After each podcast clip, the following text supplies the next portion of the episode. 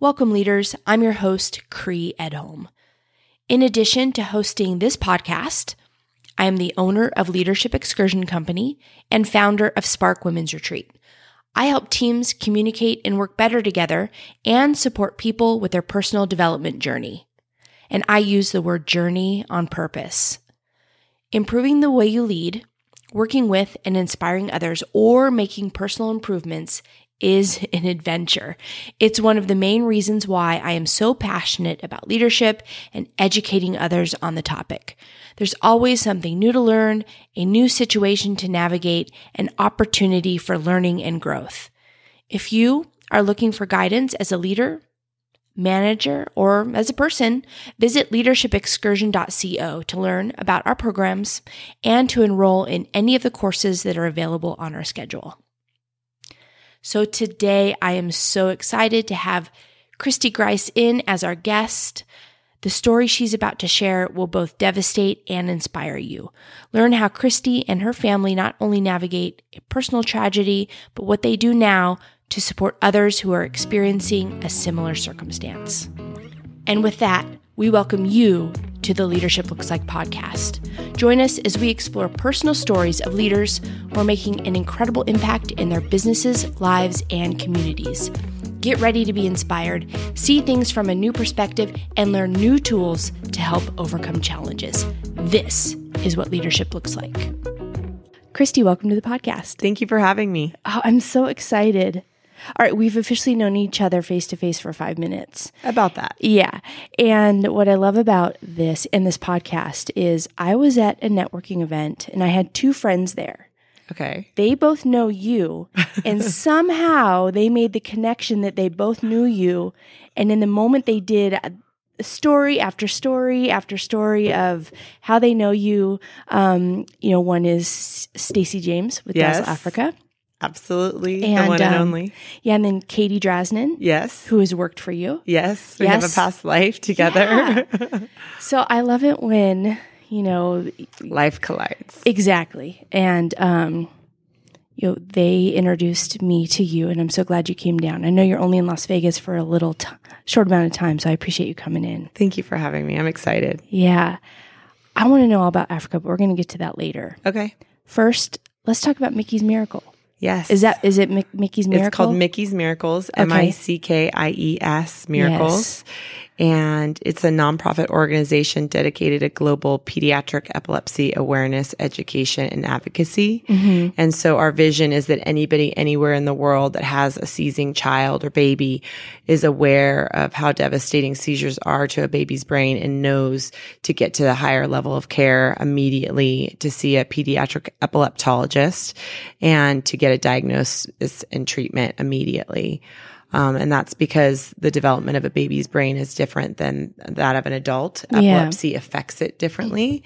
And so um, that's really our message and our vision. And so we help families that have a baby who is having seizures get to the highest and best level of care immediately. Now, you formed this organization, I did. correct, out of something that happened personally with your family. Absolutely. Yes. Uh, our little girl, Mickie, uh, was three months old. She had a healthy birth. And in the middle of the night while we were feeding her, she had what I would describe as a Hollywood seizure, where the arms went out, her back stiffened, her eyes rolled in the back of her head. And my, it went on for what seemed like an eternity, but it was probably about a minute. And my husband and I looked at each other and said, I think that was a seizure. How old was she? She was three months old. Oh my! So she had like a grand mal. I don't know how I would- I would exactly describe it, but yes, it was, you know, it's difficult, difficult to describe it when you're thinking about a little baby. Yeah. I just know that it was obvious that that was something. And the reason why that's a really big deal is that the type of epilepsy that she was later diagnosed with, with uh, presents itself completely differently than that first seizure. So I feel like there was a, a, a ray of hope, which is a weird thing to describe or say about having a seizure, but the seizure disorder that Mickie ended up having, which is called infantile spasms, it's one of the most catastrophic forms of childhood epilepsy, um, is characterized by eye openings, um, by um, head drops, um, by rapid um, arm arm and and um, and elbow movements. And so that happen in succession in what's called clusters. And they're very, very, very sometimes subtle, but absolutely catastrophic to the brain. And so because it happens to about 1200 kids a year, there are not a lot of pediatricians that see this. Only twice in their career they usually see this. And it's many times misdiagnosis colic or acid reflux. Mm-hmm. and so what's happening is this devastation of this child's brain and they it, they should be seen immediately from a neurology team and they're being sent home or having different drugs given to them that are not appropriate for that diagnosis. And so looking back in time her having that major uh, first seizure was really important because she had seven more seizures over the course of 24 hours. We were, we were ambulanced to two different hospitals. And the second one, then it morphed into this infantile spasms and which is indicated by uh, what's called a hypsarrhythmia. Mm-hmm. It's a um, certain spike of um, the, the waves in an EEG and it's very characteristic. Um, it's a chaotic brain pattern and it's characteristic to being uh, diagnosed with infantile spasms. So we got to the hospital. Uh, we got the correct diagnosis, but unfortunately, the outcome was very dire. Um, infantile spasms is not like other forms of epilepsy. It has to be stopped completely. Uh, it will morph into worse seizure disorders like Lennox-Gastaut syndrome and Dravet. And so where this child is seizing um, every day, um, very, very difficult to control. And so we were kind of given the option that, you know, your daughter may die from the epilepsy, she may die from the treatment, or she may live in what you would consider a vegetative state with feeding tubes and just very, it wasn't an option that I and my nor my husband were willing to accept. And so I just had this maternal instinct that, you know, this something was gravely wrong, that um, Mickie was going to die if we didn't do something different. And so we were sent on um, a, a, long journey of different uh, trials, trial and error for different drugs, but um, when we should have been on two specific drugs for that diagnosis. And so it was uh, just quite devastating. Uh, having this beautiful, healthy baby girl. And then within 24 hours, you're told that, you know, she has a life threatening, um, epilepsy disorder. Yeah. Nobody's really sure exactly what it is because you still have to go through that experience of going from doctor to doctor, hospital to hospital, just to kind of experiment and figure out what's going on. Right. Exactly. And I think, uh, you know, first thing is, you know, my husband and I are, are well educated people. Clearly, I speak my mind, um, and I speak English. And so it was difficult for us to get through just that whole experience um, with mm-hmm. all the resources that we have.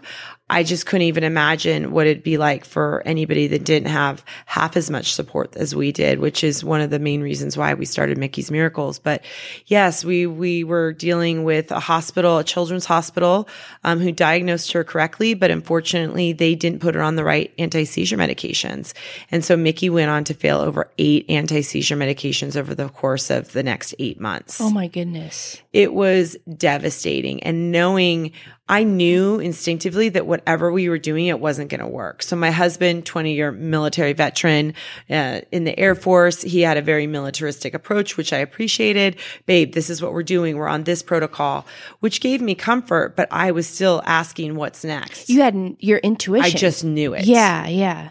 It's a very, every parent out there that has a child that something's off, something's wrong. That's my, our number one um, of all the things that we tell parents, it's you got to trust your your maternal and paternal instincts. You know something's off, and you go to a doctor, and they will sometimes say, "No, you, you don't. You're overreacting."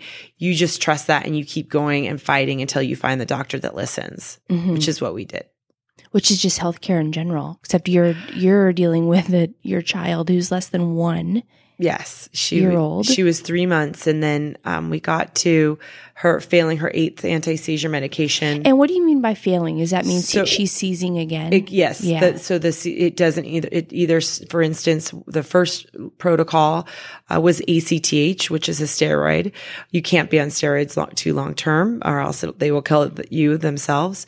And so she was on this this ACTH, and it stopped the spasms but the minute that she came off we I remember we were at a coffee shop prior to getting a follow up EEG to see how her brain was doing. And I almost dropped my coffee cup. I saw her starting to spasm right oh, there man. 10 minutes before the appointment. And when she failed her last drug, I just remember saying to the doctor, what's next? And he kind of shrugged and said, well, we can look into brain surgery. And at that point, I knew we had exhausted the resources at that hospital. That very day, uh, God really intervened in many different ways um, during this journey. But I get a call that, that very day from a friend from USC where I had gone to college with, and his niece had had brain surgery at CHOC Children's in Orange County, right next to Disneyland in Southern California.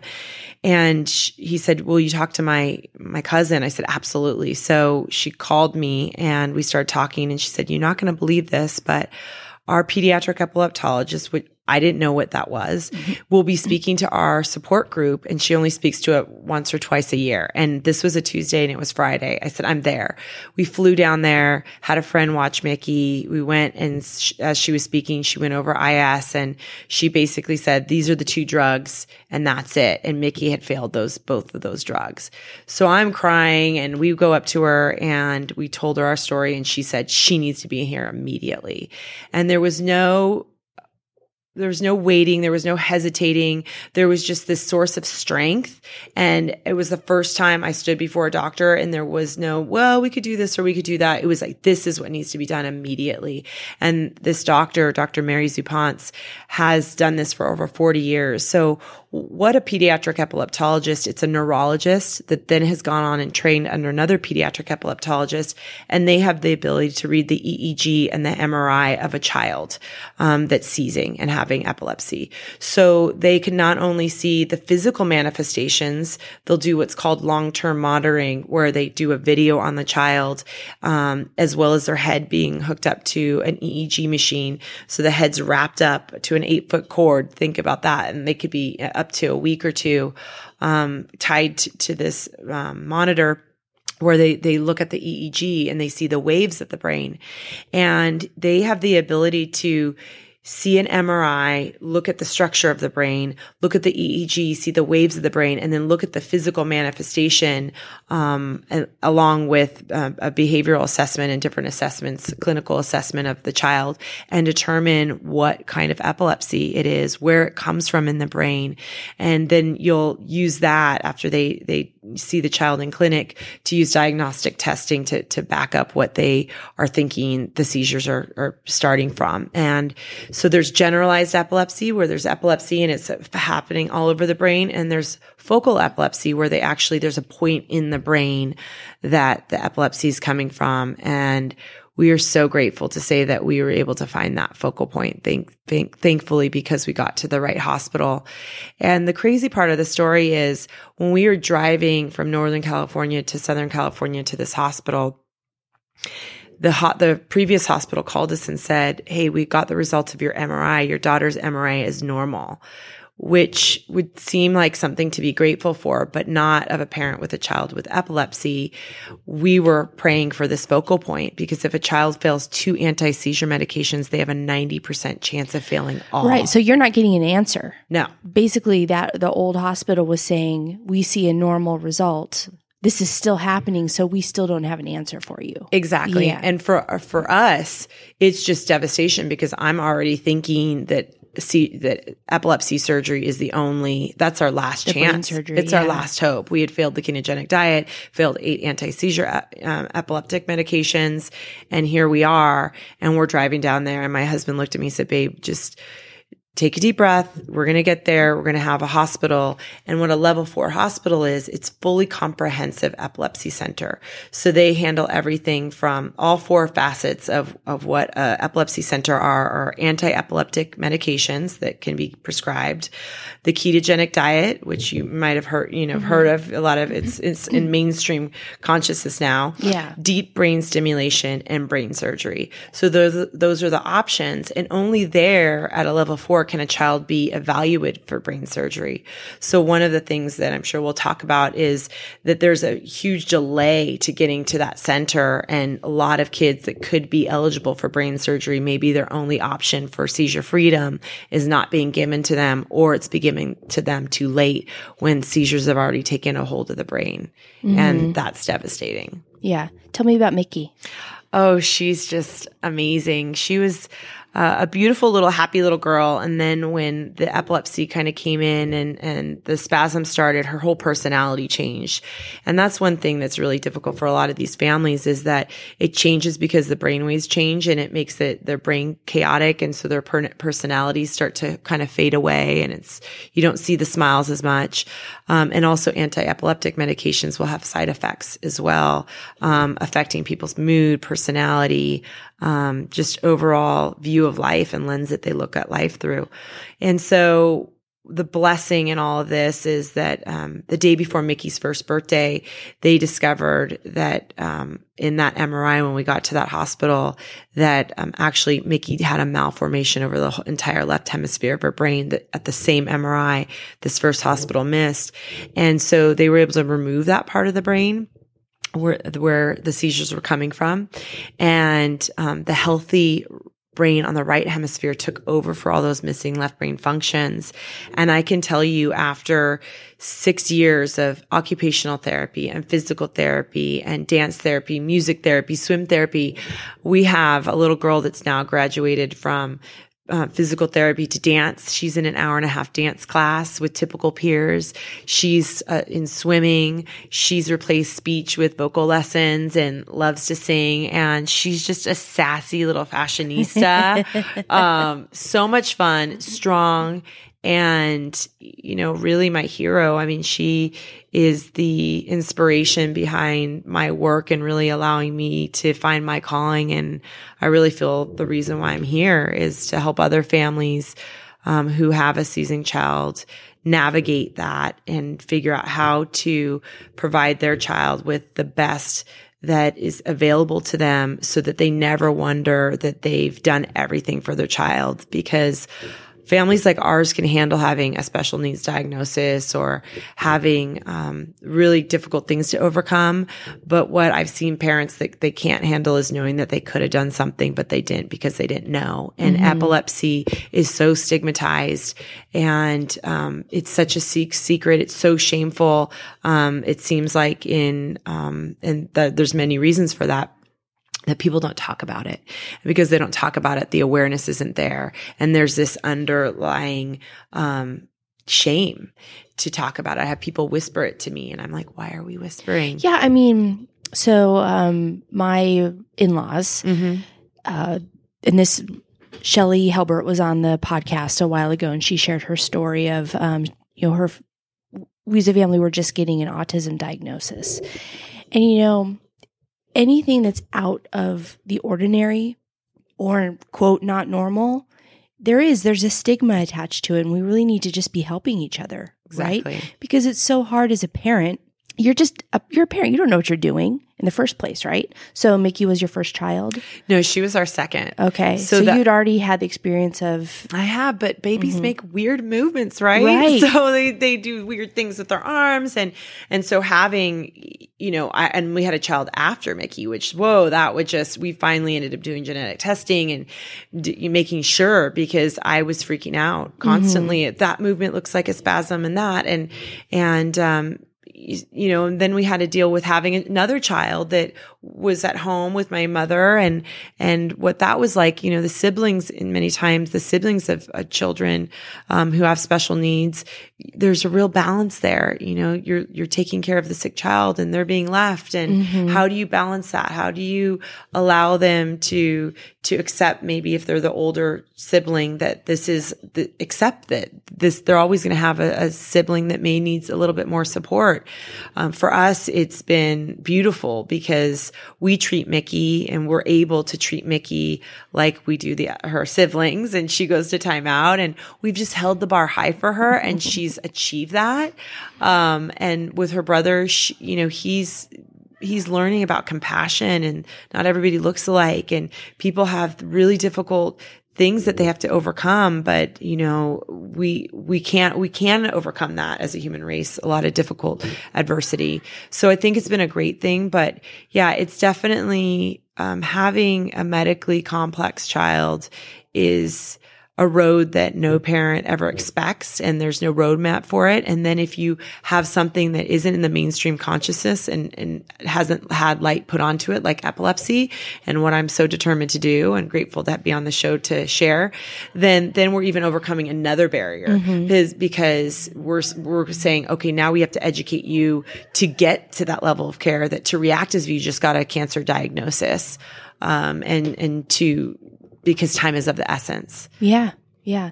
So, um, so you're, you get connected with this doctor. Yes. You fly back home. You get Mickey in the car. You're driving her to this hospital. You yes. get this test result on your yes. way down there, and you're just, you know, you are freaking out. Freaking out. Yep. You have no idea what, what lies ahead.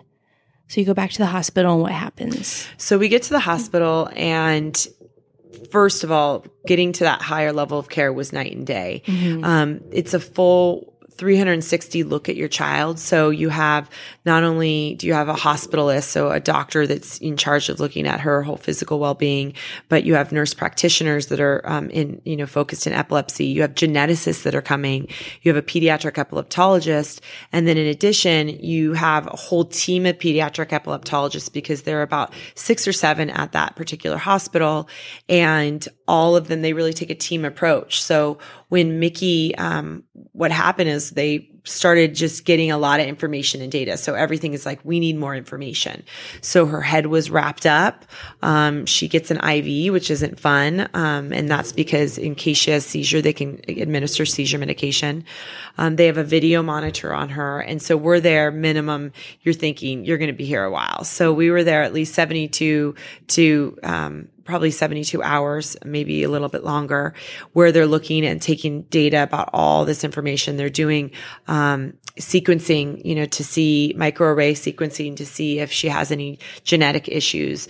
And it turned out that she did, that she had a microdeletion on chromosome 17 and 70, 70% of kids with that microdeletion, um, it's called Koolen-de Vries syndrome, have epilepsy. So that's why this had happened. That's why there was a malformation um, because my husband actually had extra material on chromosome 17. So it's super, it's really fascinating. And it was really, it's so important for families to have that genetic testing and to know that it wasn't something that I did as a mom, you know, actually it was my husband, you know, we, yeah. we, we joked about that. Right. Um, and, and it was to, to really know, uh, um, and to have that really understanding why. So we got that and then we were able to find out that she had this malformation of the brain and she was one of the quickest that they had gone to brain surgery. They in one week um, of us being in the hospital they found this cortical dysplasia so a malformation of mickie's brain on her parietal occipital and temporal lobe and they said that you know the best course of action would be to do brain surgery and it really we didn't wrap our heads around it until we had a surgical evaluation and consultation where you meet with the neurosurgeon and the pediatric epileptologist and they sat us down and we had already heard you know your daughter may never be will never be normal. She may never walk or talk and these things that you never want to hear. But then to hear this isn't to stop her epilepsy this is to preserve the quality of her life. Um, when that sunk in that we were on a train train to, you know, it was not going to be good where we were going to end up. I really know that I don't think my daughter was going to make it. Her spasms were from eye openings to her head hitting the ground, chipping mm. her teeth. And, and so we knew this, this was our last and, and only option really for Mickie. Um, we had failed, you know, eight drugs and the ketogenic diet at that point. And so we were, we went into it and it's never something that you think that you'd be grateful for. But um, the day before Mickie turned one, believe it or not, the surgeons removed her parietal, occipital, and temporal lobe on the left hemisphere of her brain, stopping her spasms and starting her on to a path of rehabilitation mm-hmm. and to the miracle that she is now. And she still is on anti seizure medication. She probably always will be. They describe her brain as being vulnerable to that. And they left her frontal lobe in, which is where the motor strip is. So we are grateful that um, we were able to preserve that, but there's still a little bit of activity there. So she's on anti anti-epileptic medication to protect her brain. And, um, we're, you know, seizure free and we have this happy, healthy little girl. Um, and it's been a long journey, you know, no doubt. I, I definitely, when we came home, um, had PTSD and was just, I wanted everything to be perfect because then my daughter wouldn't die. I mean, these aren't rational thoughts, but, um, then, you know, that's when I started yoga and I kind of had a, a moment with God where I was just like, use me, make this be for something. Uh, and careful what you ask for That's because right. here we are. And I'm so grateful that I did. But just really quickly, uh, you know, families just started coming to me and I just made my own little business cards um, to, to hand to the therapist that we worked with for Mickie so that I could help other families. Yeah. And well, I mean, you're describing that transition. So it seems like it happened so quickly, but you had already been on this months long journey. Yes, you know, it happened overnight. Exactly. So we had gone from three months to 11 months. Mm-hmm. And then within two weeks, we went to brain surgery. Um, and then that's when the real work began. We came Mhm. home and it was just, but I mean, I just every single day was thank you God there was no spasms. Um, because so many families, in fact, one family that went in, um, and you know, one of our other inspirations is baby Danny. We went at the same time as another family. And when we found out that we had a focal point, they found out they didn't. And Danny passed away about three months, um, after Mickie's, uh, like one of her, her one year old b- birthday. So, um, you know, we're the we're the lucky ones. And that's why we started our organization Mickie's Miracles is to help families navigate this road to a raise the awareness globally about pediatric epilepsy so that everybody is aware. So if they do have a child but and to educate Gen Xers and millennials so that when they have babies they'll know what to look out for um, but then just to help these families get to that hospital and to navigate this because I just was looking around at my husband going, why didn't we know about this? Right. And you know, I also think about you and your husband, you're going through this together. Um, it just blows my mind that you navigated this and then you were, you turned around right away. You have your daughter at home. She's just gone through brain surgery and then you automatically want to help other people. But how did your family get through this together? What did you do anything extraordinary or mindful that really helped you get through this? That's a great question. There's a 95% divorce rate of parents with children with neurological diseases and mm-hmm. disorders. Um, that's catastrophic. And if you can imagine, you have these two parents, and if they have other siblings or if they have multiple siblings with with with other special needs, it just it can just destroy um, so much.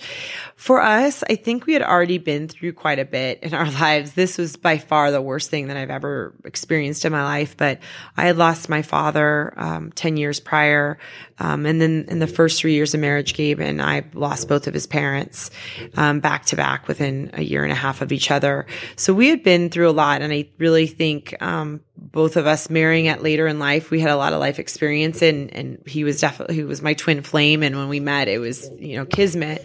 So I think having all of that, um, really was very helpful. Um, it was my support system for sure. It was having my mother who was a rock and lived with us we didn't realize at the time how it was all going to work out, but she had lived with us at the time. And, um, so she was able to watch my son and you just, you really t- take a hold of all those moments together. Uh, we were a family of faith. So there was a lot of prayers involved and, and this mm-hmm. definitely, um, dove me deeper into that spiritual faith that I, we have. Um, but just being in gratitude, I think that's the doorway to all blessings and being open and willing to use our journey and our pain to benefit other people and, and knowing that we were now stewards in a way of a story um, of pediatric epilepsy. And so now we have a responsibility to pass on what we've learned to the people that are behind us. And I think that really, you know, maybe saved us. Mm-hmm.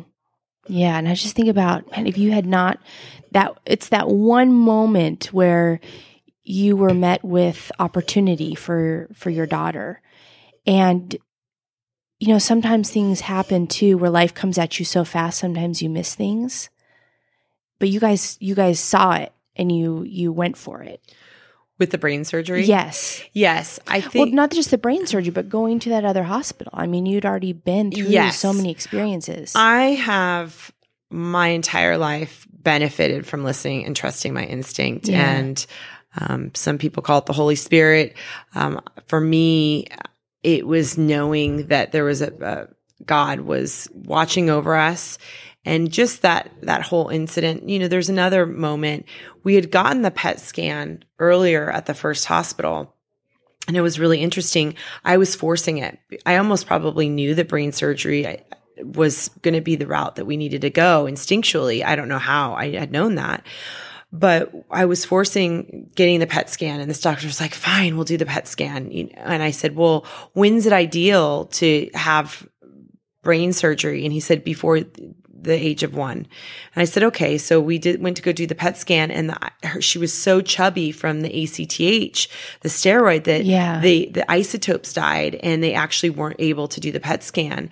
And so then you, you take it full circle another nine months. Well, Mickie had brain surgery the day before she turned one. Right, right. So all these interesting little moments that you look back and you're like, that was not coincidence. I just trusted our, my instinct and, and then I took advantage of those opportunities of, I feel God reaching out to me, having my best friend from USC's cousin call me that day, the same day that the doctor told me that brain surgery was the only option and let leading me and, and then then listening, having that instinctual feeling and then, answer, you know, you, you go, mm-hmm, you don't trust hesitate. And so that's what I'm trying to do with parents is mm-hmm. getting them to trust me with their most precious, precious little one. And, mm. and that's, and I've learned over time, you know, I'm, I'm definitely more grounded. I'm not like, ah, freaking out, you know, helping them, which I was right after the, at the beginning. Now I'm more grounded, but I'm actually a lot more strong. Like this is a medical emergency. Your child needs to get there, you know, because not everybody listens to me and, um, not everybody, um, takes the hand that I offer, but I need to know that we do everything we can to lead them to the hospital and to get them into that level four. And it's very sad. Some parents don't you know, take that opportunity and they come back and, you know, they'll even come back, even they've been a surgical consult and they say it's just too much. And they come back, we're ready and it's too late. Right. The seizures have taken over the entire child's brain and, and surgery is not an option anymore. So yeah, trusting that maternal instinct of mine that I had and then having a husband and mother and group of friends that loved me and, and nurtured us and, and gave us a safe place um, to to sanctuary really um, to to navigate that journey and get through it.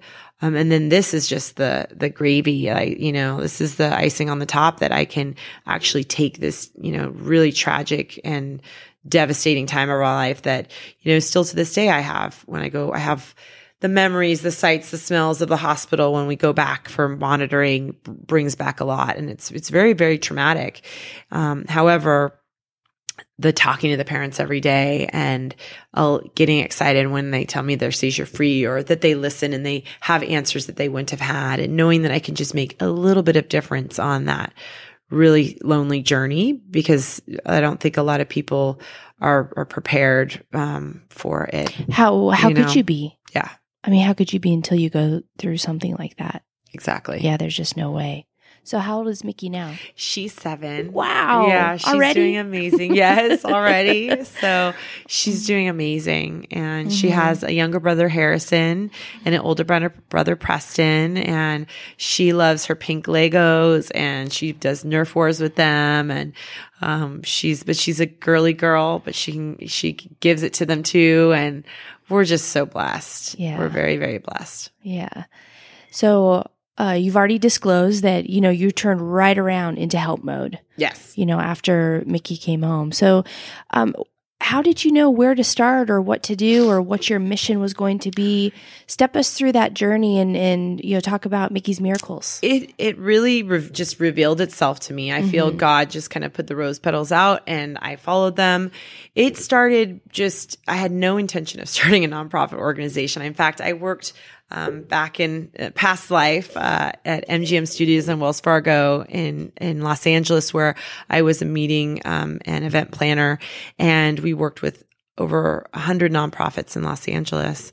And I just remember saying, I do not want to reinvent the wheel. There mm-hmm. are so many nonprofits out there. Why would I do that? There's plenty of out, plenty out there. But what happened was our therapists that were working with Mickie, they just loved working with her. And they started coming to me and saying, Kristie, I have this child with epilepsy. I have this child with epilepsy. So I just made cards with my number and name on it. And then I would just help that family. I didn't know how to do it. I would just help them get to that hospital, okay. just help them one after the other. And then about two and a half year, years into that, there was just such a great need. I realized that this needed to be something more, um, structured. And it was obviously that a nonprofit was the the right way to go. And so it was a whirlwind. We we launched the nonprofit. Uh, uh, Katie Drasnin, that you were mentioning earlier, was um, a part of that beginning uh, phases of of launching the nonprofit. And and before you know it we were blessed to meet other leaders in the neuroscience uh, space. Um, nicole boyce from global genes connected me to amy miller at child neurology foundation. And the next thing you know we're a part of the infantile spasms action network which is a collaboration of over 30 international organizations dedicated to raising awareness around infantile spasms. And that provided me amazing opportunities to connect with other advocacy organizations that were dedicated to this um, devastating rare disease and epilepsy we just started helping family after family getting to that higher level of care. And right off the bat, I think what I, my vision was a, that we teach anybody anywhere, as I mentioned earlier, that epilepsy exists, that it is deadly, and that with a child's brain, because it's developing, like think like a um, a freeway that's that's being built, and so it's laying that road down. But if there are seizures, car accidents, if you will, between um, this exit and that exit, you can't get off, mm-hmm. and so mm-hmm. that's what's happening with the child's brain. It's trying to develop. It's trying to um, connect all these neuro um, pathways together, and the seizures are impeding on that development. So it affects a child differently than an adult. And you'll see standstill development. You'll see regression. Um, and if that happens over a long period of time, you'll see devastating intellectual disabilities. Um, these children have difficult time um, feeding. So many of them are feeding tubes. Many of them can't walk.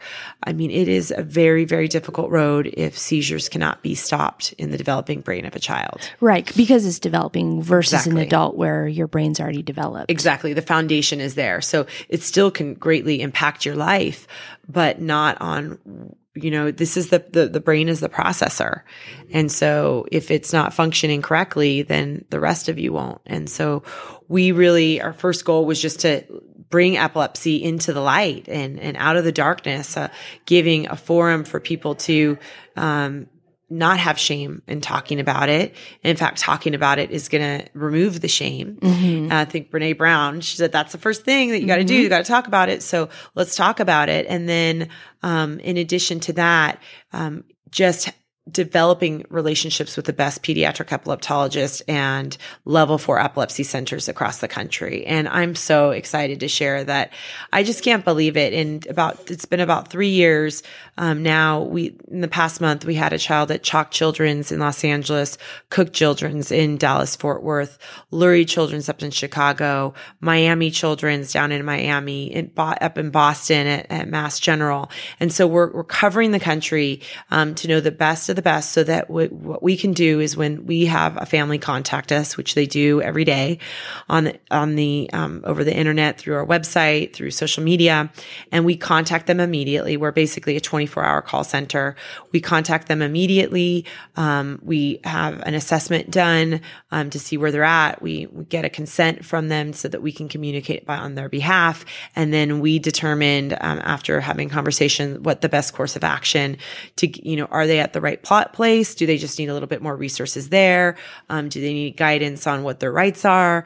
Um, do you know, or are they in the complete? Unfortunately, this is many times the case.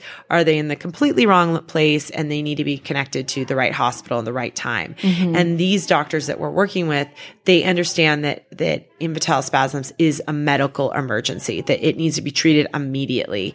Um, and and so we're blessed that we have that relationship now where we can email that doctor. I can contact that doctor have those great, great relationships and then they are seeing that child in the hospital within hours uh, um, the neurology team is meeting that child at the er or they have an appointment the next day for a long-term monitoring yeah and this is amazing because i i think that we are able to really capture um, a space that is not being cared for and I think there's a need there that is being unmet that we're fulfilling. And that is having a sense of urgency and hand holding that family to the right level of care and really teaching them how to advocate for themselves.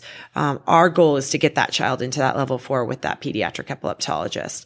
And then, you know, we have a few other things that we're working on as well. But I would definitely say, you know, of our three pillars, that's definitely the one that is the most important. That's our ministry and just helping those families mm-hmm. not only get to that care care, but then, you know, being their advocates and being that friend, you know, you're going through it. Even your, your closest friends don't understand. They can't wrap their heads around how to support you. Um, but to have another family and we're now, we're, our community is building where not only me, but now my assistant who is, whose son we helped to save, she's talking to them. So they could speak into this better than even I could because this is what Mickie's Miracles has done mm-hmm. for our, my child. And we're just building this community of parents who um, are really in gratitude that we were able to help were able to help them get to where they needed to at the right time. Yeah, that's awesome. So it's it's spreading on its own. Yes. And then you have additional people who are helping to spread the word. Yeah, so we uh, we have three areas that we work on. The other area that's really important and I feel, you know, we have three target art audiences. We're looking at parents and caretakers. So that could be a, a child a daycare provider. That could be a grandparent. Um, we want to educate them. We want to educate medical professionals, specifically ER doctors and pediatricians, because they're the ones that are the first point of contact. Yeah. And so this pedi- pediatric epileptologist is like, we can take care of the kids, but somebody in the community has to recognize it and be adamant to even a doctor or a pediatrician that says, no, this is colic or acid reflux when the parent knows it's not. Yeah, yeah. Yeah, you're educating both. You're absolutely right. Exactly. Because in your case, you know, you went to the doctor. Exactly. The doctor didn't doctors do not know everything. No, and yeah. and and and it really depends on what they the the the culture of the medical school that they've been brought up in, mm-hmm. what they've been exposed to. And neurology isn't a have to for uh, many doctors, um, you know, coming through. Um, so specifically epilepsy, you know, they um, may round in it, but, but this depth of knowledge, which we want to bring to the mainstream, um, consciousness and, and knowledge of, um, all doctors isn't necessarily something that's taught. And so we're taking it upon ourselves to do that. Mm-hmm. Um, and then, you know, we feel it's really important that the people who are in office are educated. Mm-hmm. They're educated that 50,000 people die every year of epilepsy. That's more than breast cancer in our country, more than gun violence in our country. And money is going to other diseases that are affecting fewer people.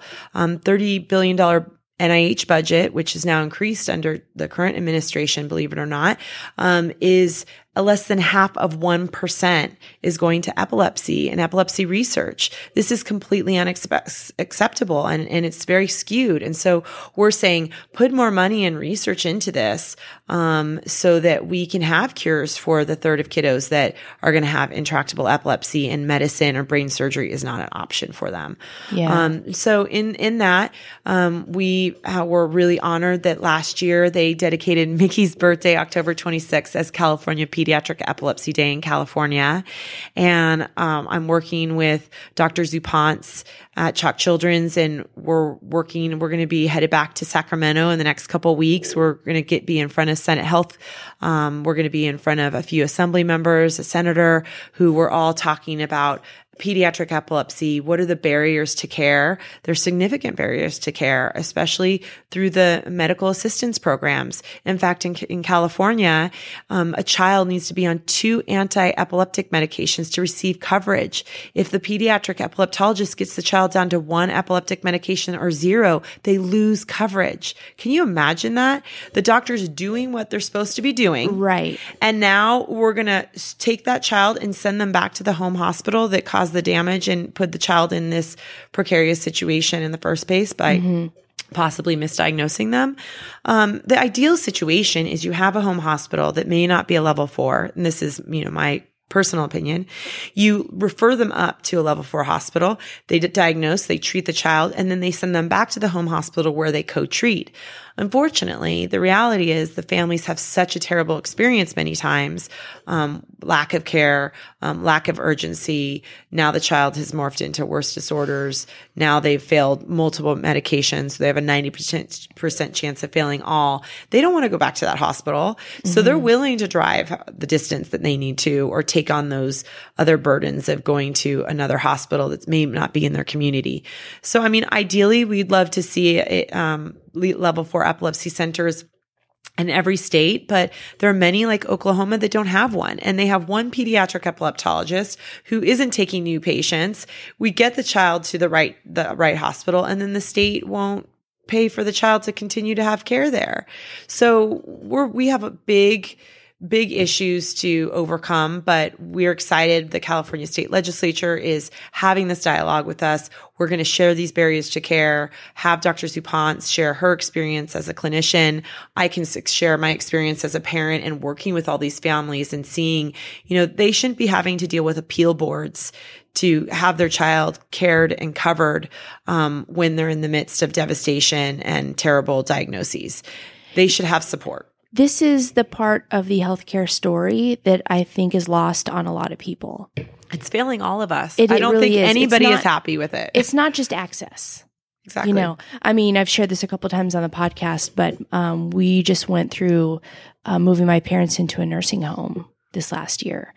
And it's, you do, you have to have an advocate and to navigate all the different components. And not just navigate it, but you're fighting for healthcare, which just blows my mind. You know, in, in this case too, you literally have to fight to get the care that you need and educate yourself along the way. You know, eight years ago, you didn't know this much about neuroscience. No, and, I can't believe. You know, I'm, and I look at pediatric epileptologists like rock stars. And I'm, t- oh, I get to hang out with them, and they're right. looking at me like I'm a weirdo. But no, it's it's amazing where life takes you. Mm-hmm. And I think that we're all dealt the cards that were dealt. And it's really about taking them and making the most of them and saying, how can I use this to bless others? Yeah. How can I be the conduit? And it, I'll do this till the day I kick the bucket. I mean, this is, this is my life's work um, which I'm so passionate about because I just don't want anybody to feel the loneliness, the isolation, the desperation that we deal watching my child seizing uncontrollably and not being able to stop it. What makes you not just collapse under all of that pressure and sadness and stress? I did until I realized that I was making it all about me. Mm. Um, I actually uh, had seen Marianne Williamson, and I shared that exact thing with her. I she came to Dallas. I was supposed to go to Sacramento for something, and something was telling me that's just not right. And so I said no, and I got ticket. Then the next thing I know, I somehow I got tickets to Marianne Williamson's uh, was speaking in Dallas. So I I went and talked to her, and I was just in front of her, and I said, "Listen." Thing I, I, feel like I'm in a really good place, but I feel like babies are falling on me. Uh, like I have everything I could possibly want and wish for, but the stress of daily wondering, you know, can I take a vacation because a parent will want me and need me? And she said, you know, you're making it about you. And I thought, what do you mean? Mm-hmm. And I went on this trip to Africa that we were talking about about six months ago, last August, and I was with two um, people that I really admire very much that are leaders in the nonprofit space. And they said, Kristie, God has gotten you this far. Don't you think he knows that you're in Africa and you're unavailable? And it just really put everything in perspective. My whole life changed when I came back. I realized it's it's not me doing this. I'm the conduit. I just get to trust God. It's really God is in the one that has all of these all the problems figured out before they even were created. And so knowing that really takes the pressure off and saying just my role is to stay grounded, to use my meditation, my prayer practices, even before I go into jump into save the world mode and mm-hmm. my putting my cape on. Mm-hmm. That meditation grounding is so pivotal to do this work because then I just, I just facilitate. I just, the phone calls come when they're supposed to come. I send them to who they're supposed to be. And don't get me wrong, it's fundraising. It's this. There's so many spinning plates and I have three kids and a couple dogs, but but the bottom line is I'm I'm the blessing. Mm-hmm. And so mm-hmm. it's not me that's doing it. It's really just um, kind of sitting back in the seat of your soul, really, and letting um, the energy be use you and let the phone calls come in and, and facilitate where they need to go. Um, it's really that simple, although it's a daily struggle, I have to say. Oh, yeah, no doubt about it. Um, yeah, I'd like to know really quickly what your personal definition of leadership is. I think leadership is being willing to do the right thing for the greater good or for the best of all the people that you're leading. Um, and even if that means to your detriment. So for instance, I, one of the things that I do is I just meet a whole bunch of people and I ask them lots of questions and I'm a sponge. Like I, I want to be, my husband also always says I want to be the dumbest one in the room, which I wouldn't call it that, but, mm-hmm. but I just want to be the sponge. Mm-hmm. And so I remember having this three hour lunch with this very intelligent man who was in the pharma- pharmaceutical space and developed drugs and really brilliant. And he said, well, I have one question for you. I said, what? He said, if it took Mickie's miracles or the laws that you want to make happen or the realization of global pediatric epilepsy, if that happens, but you're not at the finish line, can you handle that? And it took me one second. I'm like, I don't see that happening, but absolutely. You know, if I had a law and it got, you know, that we worked really hard on and somebody else was able to take that and put that law into implementation, that's exactly what I want. I think as much as I can remove ego from being a leader, um, and, and really you have to use that part of it for sure. But I think as much as you can kind of stand back and see the bigger picture and being you know, as my husband would say, 20 year vet, the last one in the room to eat, you know, mm-hmm. let everybody else serve, be a service. I went to, um, I think this is the best definition. I went to a Christmas party for my husband's, um, business. They, he is the CEO of a, a nurse staffing company and these two women came up to me and they're like, Do you know what your husband does? I said, What? He said, He comes around to the whole office and with a coffee mug and serves them all coffee every morning. Um, and I just pictured my husband, this decorated officer with a pot of coffee and creamer, even creamer, mm-hmm. and pouring everybody in the office. And I was like, That's what leadership looks like. It's, it's being willing to serve and sometimes, um, you know, that doesn't mean you're you're necessarily um, in the front of the line and and I'm perfectly content with that. Right. Yeah, you're not the one that's standing on the stage in yeah. front of the And right now I it's my voice for Mickie's Miracles, but what I'm really trying to do is to create an, an environment and this community of parents and advocates so that I'm dispensable. I mean, that's, that's really what would be the dream is that I'm, you know, my voice is, is just a part of like a unified voice of people saying, we want these, we demand these rights for our children. Mm-hmm. Um, we demand that the kids get the care that they need as soon as possible. Yeah. So, what is the future of Mickie's Miracles? That's so exciting. I don't know. Um, but I do know that it's growing and it's exciting. We, are, like I said, we're working on legislation right now. Um, we're deciding what that looks like. We we have a lot of things to offer, um, but uh, we we want to just have this conversation with um, legislatures across the United States, um, starting in California, and I'd like to see that um, really go down the road so that we whatever they need to use, whether it's budgetary constraints, whether it's a law, whether it's getting in front of the insurance commission, just removing these barriers to care and helping children get to that level four epilepsy center immediately, um, so that we can protect them. Mm-hmm. Um, I see it. I, we're working on a documentary. We've interviewed some of the best of the best in the neuroscience space, uh, the chief scientific officer of Cure, Citizens United for Research in Epilepsy, some of the best pediatric epileptologists. And then what we'll do is we'll tell the story of four of our families that have gone through this journey.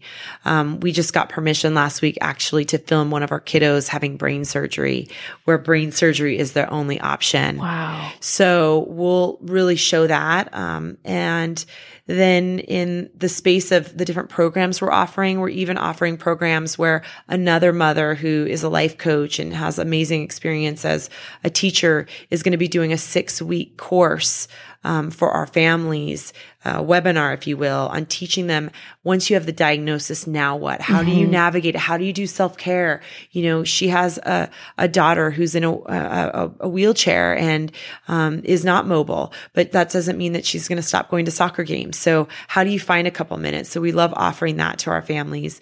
We've talked about a bus tour um, where we go and we bring PR and, and, go to some of those rural areas to educate them about um, pediatric epilepsy. And um, here locally, we I'm actually having a meeting tomorrow to talk about some fundraising here that, in Las Vegas. Yes. Oh, great. So I'll come back and chat with you about that and, and share. But we'll be doing some fundraisers later in the summer. And our first big gala um, will be in Orange County in Newport Beach on November 23rd. So yeah. That's Fashion the, Island Hotel. That's the event planner in you. Yes, see, I can't back. help it. right? You always have these tools in your tool belt. You never know when you have to pull them yeah, out. Yeah, yeah. You know, I'm curious to know. There's so much going on with you and your family, and um, you know, what does your typical day look like? That's a great question. So we're up very early probably 5.30 to 6 um, maybe even earlier. Um, we're we're working with the kids um, and uh, getting them out the door and ready to go. And then i do about an hour to two hours of meditation and prayer time. Um, this is just my um, moments to kind of just really clear out all the clutter and have that conversation with god and say where would you have me go? What would you have me do? What would you have me say and to whom? And uh, which is what Marianne uh, shared with me and being that vessel and being prepared. And then I'm in the office, um, working till, um, about four or five o'clock when the kids come home and then it's c- complete chaos from Family then. time. In amongst there, I try to get a, a yoga class in and, um, on the weekends, we were a lot of family time. Dallas, we're actually relocated into Dallas last year and we just love it. It's the hub, but we're doing a lot of travel. I'm doing a lot of travel to network with funders, to network with the different advocacy groups and find where we can find partnership, meet all the different best pediatric epileptologists in the country and connect with them and their hospitals and see about their programs. So it's um it's a whirlwind, but I wouldn't change it for anything. Yeah, I mean, uh, one question I normally ask guests is what drives you, what motivates you, and you've certainly answered that question, you know, 10, 10 times over. I think what motivates me every day is just realizing how blessed I am. Yeah. And just counting. I think the more and more I try to stay in that gratitude space, um, helps me not get overwhelmed from how much we have and, and all the vision that we have for growing. You know, it's so I just am a visionary by heart. I wish I could reel it in, but it just keeps taking me over. Yeah. Um, but I'm just going with it. And, and we've created this amazing community. I have, we have six interns that are across the country that are passionate and about supporting us. I have an assistant who, um, her son, I said, we, you know, she has a husband with epilepsy and a son with epilepsy. I have a COO, um, who is, is fantastic and he works with veteran organizations across the country teaching vets how to run for office. And so we're, we're just constantly saying, where's the partnership here? Where can we bring pediatric epilepsy awareness to the mainstream consciousness, not amongst the epilepsy community, but outside of the epilepsy community mm-hmm. so that people who don't know will know. Mm-hmm. And you wouldn't believe the phone calls we get. It was some, you know, cousin that heard me on a radio or it was a public ser- service announcement that they saw that flipped through Facebook. And it's this, you know, maybe three degrees of separation, but that gets that child to us and we're able to be a part of, you know, helping them on their journey. Yeah, that's incredible.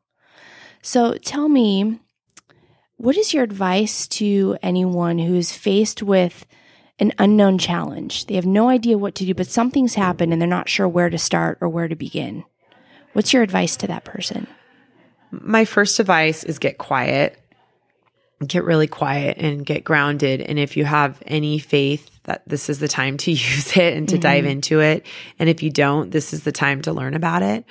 Uh, I feel for me personally, it was, it's fear to faith. So you're in constant fear and worry and struggle. And that moment that Mickie was in brain surgery, and I didn't mention she actually had a second emergency brain surgery two days later because her brain was swelling. And um, I remember just getting on my knees and saying, God, any illusion that I have any control over my daughter is gone. You have her. She's in your arms. There has to be a reason and a meaning for this. And the more I stay in that gratitude and that faith, look, listen, the people that, that we help, the most devastating life situations, and they are the most grateful, beautiful humans and the what the, the paths that they're walking. There's it's so inspirational. They're my inspiration knowing that that i could just help one other kiddo um, get have a quality of life and and you know give that parent a chance those things just you know really get me excited. But i think that just getting super quiet and and meditating and, and have yeah, stillness intuition right? really you talked a lot about yeah, intuition. you, it's a gut feeling. Mm-hmm. i mean it's mm-hmm. so real. It's it's just it's tangible. And it's the, the voice that a lot of people push away you know with many different reasons. We we all i mean i know myself i, I have moments where i'm like no i just want to binge watch something and just pretend that this isn't happening right? Yeah. But this is the time that you just get really still and quiet and um you get in survival mode really. So you hunker down, you have the people in your life that you really support you and you get still enough and, and you you know, for me it was just praying and saying, "Show me, show me the way. I God, please, please tell me." And you know, that it doesn't always not every child turns out like Mickie. It's devastating. Um, but parents just want to know that they did everything they could. Mm-hmm. And um, so I think getting quiet and getting still and connecting with the God of your understanding um, at least allowed me to see the light at the end of the tunnel. Um, and you just, it's a day by day thing when you're overcoming something big and grand. But you really are going to learn um, who your support system is, you know, eyes wide open, maybe mouth a little bit more quiet and, mm-hmm. and still, and get into that place where you can um, ask for direction. For me, it was in those moments that I've shared with you that happens to everybody. Every human on this planet is, are getting signs every day which direction to go or not to go. One clue is when things get more and more and more difficult, don't go that way. Right. Turn, go turn go the other way. that's a good because when advice. I ground myself and when I'm in the flow of the universe, mm-hmm. it's it's almost like what my uh, pastor, Pastor Robert Morris says. It's like you you you have like the wind at your sails now, mm-hmm. and you can go. And and before that, you feel like everything is just more and more difficult. Um, so sometimes that's a clue just to to you know settle in and get quiet and pray. And if you have any, um, any different, if you have a faith, this is the time to dive in and to really um, learn and surround yourself by those people who inspire you. Mm-hmm. Um, because y- when you're in difficult places, and, and this is, like I said, there's divorce with this, that this is like a death, you know, um, it's one of the most stressful things that you'll go through. And in those moments, I think you need to realize that, um, there there you can get through this if you can just get still and quiet. And it's not life is not easy. It definitely comes with bumps in the road. And i think it's just about making sure that you have a good tribe at, around you surrounding yourself and um, you have your faith to get you through it. Yeah.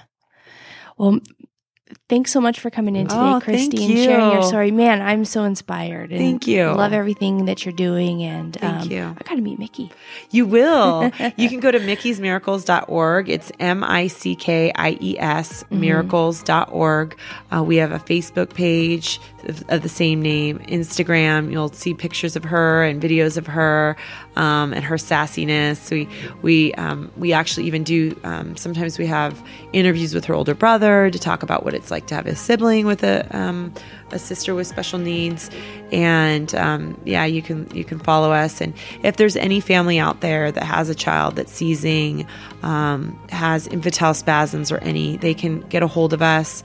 Um, reach out to us call us you know put a submission online and we will get back to them right away. And we'll kind of assess where they're at and help them get the care that they need Yeah, excellent. Thanks again for everything you do for Mickie and your community. I mean, my goodness, incredible. Thank you. I really appreciate the time of being here, and we'll we look forward to coming back out and uh, inviting you to one of our fundraisers. Excellent. To learn more about pediatric epilepsy and the services that Mickie's Miracles provide, visit mickie'smiracles.org. That's M I C K I E S miracles.org. If you haven't done so yet, one small action that makes a huge difference for our show is to leave us a review wherever you listen to our podcast. This helps people find us. And finally, if you're interested in investing in either yourself or your team, head on over to leadershipexcursion.co for team building, manager training, leadership training for adults and teams, and professional development opportunities. I'm your host, Cree Edholm. Thanks as always for tuning in, and we'll see you on the next episode.